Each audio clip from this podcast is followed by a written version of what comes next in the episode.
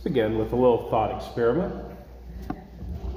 Say we set up a booth someplace where all married people in the congregation would tell their story, the story of their relationship, one at a time, a la Survivor or the real world. Somebody doesn't like that idea at all. There's no chance that your spouse will ever hear your perspective on your, your telling of this, your relationship story, and there's no fear of judgment from the person you're telling the story to. How would you tell the story? How similar do you think your story would be to that of your spouse? How would your story leave you feeling about your spouse or about yourself? Stories have unmatched power. They shape our perception of reality. Think of your family's story, our congregation's story, the nation's story. There's a lot of controversy out there about how we tell our country's story in particular. In telling the story, whose experience do we emphasize? Whose do we not pay as much attention to? Which facts or perspectives matter? I'm old enough to remember hearing the story of George Washington and the cherry tree told in school as if it were an indisputable fact. I also remember hearing that Washington was first in war, first in peace, and first in the hearts of his countrymen, but nothing about the slaves that he owned at Mount Vernon. Selective telling. How, we, how we tell the story matters a great deal. In today's reading, Joshua gives his farewell charge to the Israelites. We've come a long way from Mount Sinai, perhaps 50 or 60 years. The entire first generation of those who left Egypt have died, except for Joshua and maybe Caleb. The people are in the land, they're settled. Things are they're starting to really become a settled nation with a land. For a brief moment, there's rest. So, to begin, Joshua tells a story. The Israelites in Joshua's telling began not as a special people, not as a particularly numerous or blessed people, but like all other peoples. In fact, just one, one no account family, really. They came from people who worship the gods of the land. Then, out of sheer grace, God chose Abraham and his family and led him to Canaan, the land in which they now reside.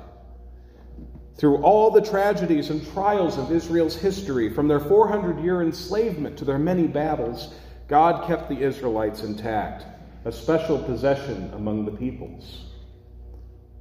Now, there are some elements to Joshua's story that sound really disturbing to our ears nowadays.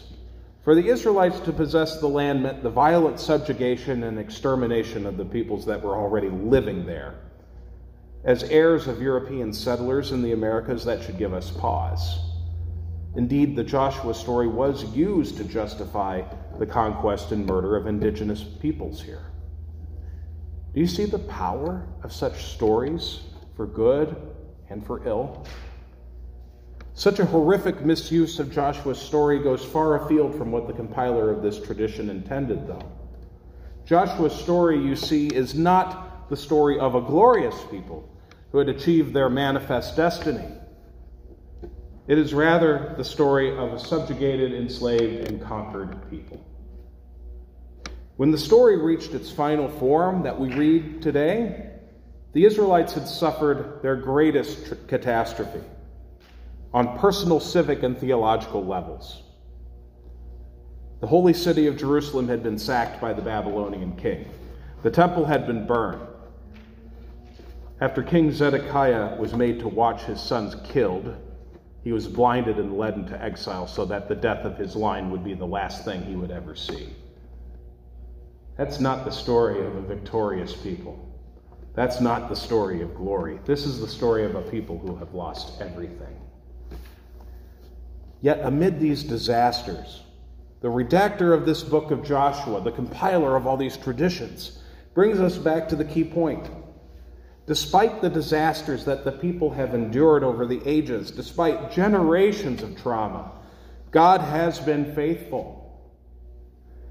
God led God's people through the sea, through the desert, against foes more powerful and numerous than they. Through actions, decisions, choices, both good and bad, God has been faithful to God's people. So they're in exile. The people face a choice. The same choice they faced when God, Joshua gathered them at Shechem all those years ago. Whom shall they serve? Will they serve the Lord, who brought them out of Egypt and led them into a good land? Or other gods of their own imagining? Will they fulfill their call to be God's holy people, a blessing to the nations and a light to the peoples? Or drift into a more or less comfortable assimilation with the culture around them? The story of the exiles in Babylon was the same as the story of those who had gathered at Shechem those who gathered at Sinai, those who crossed the sea, all those generations ago. All of the story was their story. Likewise, we at Shalom share a common story. We not only share in a common Christian heritage, going back to an empty tomb on a Sunday morning, we also share in the history of God's people in this place. A few of you remember what it was like when this congregation was founded as a mission start of the American Lutheran Church in 1982. But all our members share in its establishment, whether you've been here since then, whether you were at the incorporation meetings, or whether you joined just a few months ago. God was faithful to Shalom at the beginning of its ministry when in 20 short months it grew from 52 to 220 active members. That was good. God has also been faithful to Shalom through some of the hard times. God was faithful to Shalom when two of our first three pastors had to resign due to misconduct. One happening to a church can be de- is devastating. Two is just and it's just remarkable to think about. It's unheard of. But I, the fact that Shalom is still here after all of that is a testament to the God-given resilience of you all, of these of the people that are here. God was faithful to the Shalom during the redevelopment of, of, of the congregation in the late 90s, early 2000s, when Pastor Smuts came knocking on some of your doors. God was faithful to Shalom at the beginning of, at the annual barbecue with the, with, that has been our outreach to the community for the past 37 years or so. God was faithful to Shalom during the long tenure of Pastor Ossing, who welcomed many more of you into the congregation. God was faithful to Shalom through what some of you call the kerfuffle, in which our youth minister left and many young families left with her. God was faithful to Shalom during the ups and downs over the past decade, including a terrible pandemic that began six months into my ministry here. It, it has been quite a ride. Ups and downs. Good choices and not so good choices. But the fact is, is that God has been faithful through all of it to us. It's our story, folks. God's faithfulness to this congregation through all, through everything. Because we know that without God's faithfulness in Jesus Christ, we would not be here as a congregation today. We would have long since scattered, we would have gone our various ways. And yet, we are still here. We are still here. There's reason to be hopeful for what's coming ahead. We're welcoming a new youth minister. We have a core group of people that have been so faithful, so dedicated in sharing their time. Thanks be to God. Of course, we, none of us know what's going to happen in the next few months. No one's going to have, knows what's going to happen in the months or years ahead. But God has been faithful to Shalom in the past. And God will continue to be faithful to shalom in the future, whatever happens. There's a lot to be hopeful about as we look ahead. So, confident of God's faithfulness to us, what shall our response be as Shalom Lutheran Church in October of 2022? Whom shall we serve? In whom shall we place our hope? Shall we serve the gods of the land, so to speak? Wealth, power, slick marketing, being like that church over there, whoever that church is?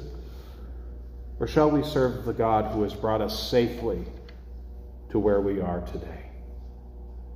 I hope that our answer is that of Joshua, and that answer is more meaningful than a cross stitched phrase on a pillow. Let it rather be written on our hearts. As for me and for my house, we will serve the Lord. Thanks be to God. Amen.